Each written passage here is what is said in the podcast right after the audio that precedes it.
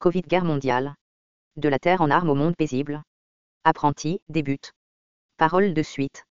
La tâche la plus cruciale de l'élite d'info, c'est restreindre les communications avec sélectivité microscopique. Ce sera celle des apprentis qu'elles fleurissent de façon somptueuse. Les médias d'actualité d'armes doivent exploiter leur véracité apparente afin d'enjôler le prolétariat d'info, tout en retenant assez de flexibilité pour distordre des vérités selon le souhait de leur maître. Bien que des événements globaux doivent être reportés en vitesse, des dépêches indésirables ne doivent jamais voir la lumière du jour. Par manque de meilleures options, le dossier historique leur est confié, quoique des détails gênants soient noyés sous des tsunamis de bruits divers. Des gens doivent attraper ces émissions en masse, mais des petites élites d'infos doivent contrôler leur contenu. La liberté d'expression est acclamée quoique chaque nouvelle puisse être étouffée ou magnifiée sur commande. Les médias d'actualité parrainent cette censure criminelle. Sans trop se soucier de l'objectivité, leur propagande confirme la paresse tapageuse de peuples en outre de la membrane locale et dénonce l'infériorité inhérente d'autres gouvernements. Ils reportent des sports municipaux en plus de détails que des confrontations internationales. Les publicités ramassent davantage d'espace d'ondes et d'imprimerie que la politique domestique, des infractions brutales obtiennent plus d'attention que celles administratives beaucoup plus fâcheuses et coûteuses. Le méfait d'entreprise est un sujet tabou, ainsi que l'identité et les affiliations politiques des malfaiteurs au pouvoir. Chaque jour, l'humanité ajoute à son histoire 2 millions d'années personnes d'équité de sueur.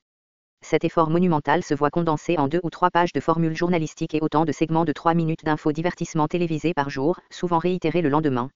Des événements incontournables sont reportés au présent simple, anecdotique et superficiel, de manière à ignorer leurs causes et effets, motifs et opportunités. Nous nous préoccupons de bouffons célèbres et leurs farces tragiques beaucoup plus souvent que de questions d'importance historique des téléromans et histoires de chiots en panier sont accordés plus de tendresse et de vigilance que des chroniques de faillite sociale. Si les conséquences à long terme de stupidité rituelle sont rapportées du tout, l'identité et les affiliations politiques de ceux ultimement responsables sont minutieusement dissimulées. La voix passive leur sert fort commodément. Des malheurs sont fidèlement reportés, les malins responsables et leurs décisions criminelles, presque jamais. Au demeurant, des auteurs de scandales sexuels et d'infractions de la rue, dramatiques mais sans grande importance, sont férocement examinés en intimité psychiatrique cette dégradation du reportage américain est pareillement flagrante et impardonnable. Les actualités importantes, qu'elles soient nationales ou internationales, sont pratiquement introuvables sur le plateau d'actualités américain, remplacées par des drames spectaculaires de mauvaise météorologie et des spectacles criminels, sportifs et de paparazzi. Des commentateurs remplissent toute la soirée d'interviews des fileurs d'opinion politique qui partagent la même opinion sans révéler rien de neuf. Les médias d'actualité du monde paisible seront tenus aux normes de reportage encore plus exigeantes que celles de son dernier âge d'or, ils seront attendus à élucider des contradictions sociales sous la lueur de la vérité, comme l'ont toujours voulu pratiquer les apprentis passionnés de journalisme. Tout cet effort est dominé par la constellation de métaphores politiques de la collectivité. Celles primaires réglementent celles secondaires et d'autres dans leur train. On partage des clichés tels que laisser faire, créateur d'emplois, rendu riche à force de licenciements massifs, marché des idées, destinée manifeste, survie des plus capables, la main invisible, ces notions de partage deviennent des clichés de pierre angulaire qui soutiennent d'autres activités. Le docteur Kiel Bowitz, de l'Université de Washington, m'offrit cette brillante thèse lors d'une conférence publique. Détournant l'attention de la tyrannie d'armes, ses mentors infusent au compte-gouttes dans le discours public des mots-clés neufs et des expressions de prise telles que marché libre, dérèglement, contrat avec l'Amérique, etc. Notre constellation de même culturelle est dominée par des textes chéris depuis longue date, la Bible, les écrits de Shakespeare, ce piètre politique, le Coran, le Talmud, Das Kapital, Mein Kampf, les citations de Mao, les classiques chinois, ainsi que des distorsions brutales d'œuvres complexes de Thomas Hobbes, Adam Smith, Hegel, Spencer, Nietzsche, etc. Ces mixtures de clichés populaires et de sources textuelles peuvent différer légèrement de celles d'autres cultures, mais leur prédilection pour la mentalité d'armes reste remarquablement homogène, sans tenir compte du pays d'origine. À tout moment, des mentors d'armes réapprovisionnent ce buffet de salade intellectuelle, parvenant toujours à énumérer l'utilité, la splendeur et l'inévitabilité de la guerre et de son exploitation crue. Ayant mangé à l'auge des riches, des chefs d'opposition d'une génération, promus jeunes par la politique progressiste, claquent la porte de la réaction dans le nez des suivants. Élevés au sommet de privilèges à faire tourner la tête, ils rachètent leurs dettes illusoires aux riches en trahissant les idéaux qui les libérèrent. L'expérience victimaire n'immunise personne contre la corruption à venir et ses hypocrisies, au contraire, nos misères antérieures peuvent aggraver notre vulnérabilité aux séductions à venir. Les réactionnaires débitent des clichés à la mode et des mots-clés aussi bien cuisinés que la pizza de midi. En même temps, les progressistes bouclent leur discours d'expression de chaîne rouillée puisque forgés il y a des centenaires. En comparant la propagande politique ordinaire avec les attitudes des parents envers leurs enfants dans une famille nucléaire typique, les conservateurs ressemblent à l'enfant favori intermédiaire qui est aussi sociopathe, trop souvent présenté avec fierté, dont les méfaits sont indulgenciés et les mauvaises conduites, enterrées les progressistes figurent comme premier-né escompté, duquel la perfection est toujours attendue et dont la moindre erreur est punie sans merci. La grande majorité neutre est traitée comme le dernier-né, laissé tendrement à lui-même, le bébé éternel dont rien de transcendance, soit bonne ou mauvaise, NS soit pas attendu, à son lait éternel, et chacun de ses accomplissements est une plaisante surprise. Des oligarques populistes en ancienne Grèce ont inventé l'expression démocratie pour masquer leur tyrannie. Vers la fin du XVIIIe siècle, les désignations de droite et de gauche distinguèrent les monarchistes réactionnaires de leurs équivalents bourgeois dans l'Assemblée nationale française. Des modérés s'assirent au centre d'un gradin de banc, leurs détracteurs assortirent leur politique en s'asseyant avec leurs amis des deux côtés de ces modérés. La plus distante du centre leur assise, les plus extrêmes leurs principes. Les membres de la montagne radicale se sont dressés au sommet et bien en arrière, comme des mauvais élèves. Alors, si les apprentis se servaient de gauche et de droite comme expression politique, puis cubaient cette sphère tridimensionnelle de préférence selon l'attribut moral, le comportement et le résultat, le politicien moyen tiendrait à se faire désigner au centriste du devant, mais s'y trouverait casé ailleurs sans merci à supposer que le journalisme publie la vérité, toute la vérité et rien que la vérité, et pourchasse dans ses écrits, le qui, le quoi, le quantello, plus jamais notre quotidien de communiqué d'approbation de chambre de commerce, d'accusation officielle de contestataire et le moins possible de signifiant autrement. Le mot utopie peut désigner ce qui n'est pas mais devrait être, ou ce qui ne doit jamais être.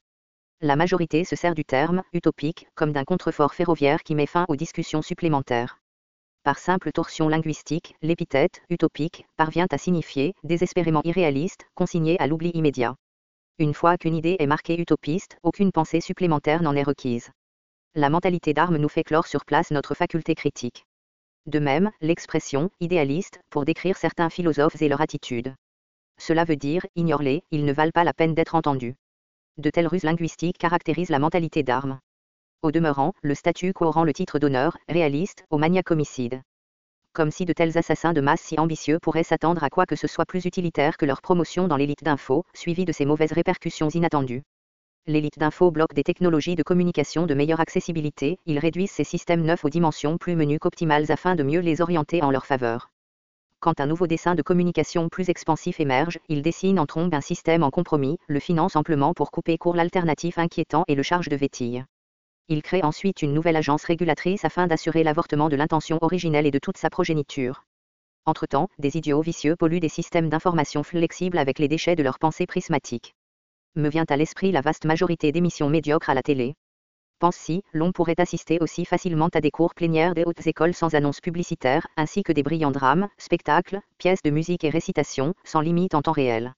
C'est pareil sur l'Internet qui comporte plus que sa part d'exploitation commerciale, de règne fondamentaliste, de disculpation réactionnaire, d'inculpation des autres et de semences obtuses de virus et de flammes numériques. C'est comme si des élites occidentales employaient une armée de trolls, telle que celle de Vladimir Putin, des frères Koch et d'Aldeson, aussi du Parti communiste chinois, afin de faire pourrir méthodiquement la conscience collective, celle virtuelle comme celle biologique. En outre, je te laisse passer en revue le contenu des journaux désignés progressistes publiés en anglais. Ils ont répété les mêmes vétilles depuis la Nouvelle Donne, de New Deal, le programme progressiste du président Roosevelt entre les deux cycles guerres mondiales. Ils ont cédé la ferme familiale à des réactionnaires tricheurs aux cartes, arpent par arpent de bonne terre et pièce par pièce de bons matériels. Ils ont soigneusement déploré la vente en catastrophe de notre patrimoine politique, sans rien proposer de conséquent pour le préserver. Ils n'ont même pas entamé résistance contre ce désastre à répétition. Cela leur a semblé une trahison. Beaucoup trop à l'aise avec le statu quo et sa dégringolade au fascisme, ils ont rejeté apprentis sans examen réel, sans exception et sans appel. Autrement, ils n'ont rien. Par définition, les médias de masse d'un état d'armes étouffent tout le contenu qui serait validé au monde paisible. Les systèmes civils sont les seuls à souffrir de telles contraintes d'info. Les communications d'armes restent à la tête du développement technologique. Puisque la mentalité d'armes étouffe par routine le discours rationnel, ces techniciens peuvent s'emballer dans du matériel neuf contemple par exemple les premières routes militaires chinoises, romaines et perses, ou les autoroutes militaires de fabrique originelle en Allemagne, puis partout ailleurs. Contemple les premiers réseaux télégraphiques et ferroviaires, et l'Internet lui-même, une expérimentation de Dr Folamour sur la gestion des champs de bataille nucléaires, ainsi que les centaines de tonnes de bijoux militaires projetés en orbite globale, valant facilement leur poids en diamants. Quelques agences gouvernementales dépensent la moitié de leurs fonds sur des systèmes neufs de transmission, et l'autre pour assurer que chaque message passé à travers soit crypté en charabia. Pareillement à la télévision pense au miracle qu'achèverait l'humanité si ce système ne se met à tout vent que le meilleur contenu possible. On n'est pas parvenu à déchiffrer les 3500 inscriptions prévédiques de l'Inde antique, celles de Crète ni d'ailleurs. Malgré cela, des pirates de l'informatique et des agences de renseignement militaires pénètrent la plupart des codes de sécurité les plus raffinés, quoique inventés par les meilleurs mathématiciens aux ordinateurs énormément coûteux.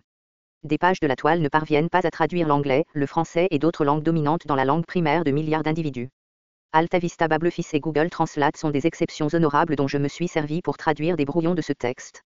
Mais la norme industrielle de traduction gratis par machine produit des ébauches au mieux quasi intelligibles. Nous assistons sans grand tracas au débours de milliers de milliards en préparation de notre massacre mutuel, celle-ci la marque primaire de souveraineté nationale, mais non les quelques sous requis pour bavarder librement et donc émerger indemnes de la plupart de nos disputes. Entre-temps, des développeurs narcissiques de code se surpassent à infecter nos ordinateurs avec des logiciels de virus. Mais crottez donc dans le puits commun, bande d'idiots savants. Vous qui devriez servir comme fer de lance de la transformation favorable aux apprentis. Ayez honte. La passion et l'honneur de chaque programmeur d'élite devraient être purifiés le contenu de l'agora mondiale, non pas la salir aux mains d'idiots savants obligatoirement anonymes. C'est comme si le prix Nobel fut remplacé par un autre, anonyme et psychopathe en totalité, servant seulement à promouvoir confusion. Comme depuis toujours, des crétins vicieux nous dictent ce qui sera permis et ce qui ne le sera pas. 9 sur 10 de nos précieuses réglementations ont ceci en commun, elles répondent à la seule question, comment sécuriser notre vie et santé d'esprit une fois que la sociopathia ait été permise de balancer leur merde dans le ventilateur communal. Celle équivalente des apprentis, combien leur payer pour qu'ils nous laissent tranquilles et entreprennent quelque chose de préférable. La centième ou millième partie de nos acquittements et réglementations actuelles. Ce cauchemar communicatif peut comporter son revers. Les apprentis peuvent prendre, flambant neuf de l'étagère, tous les dispositifs de communication essentiels leurs composants clés n'ont qu'à être cajolés des mains de techniciens d'armes mystifiés et rebranchés en réseau d'apprentis. Malgré les dénonciations oiseuses du monde scientifique, nous peuplons une ère plutôt magique. Presto La gestion paisible pourrait satisfaire nos rêves les plus transcendants. Autrement, des gestionnaires d'armes pourront conjurer nos pires cauchemars. À quelle séance de magie souhaites-tu assister? Commentaire Marc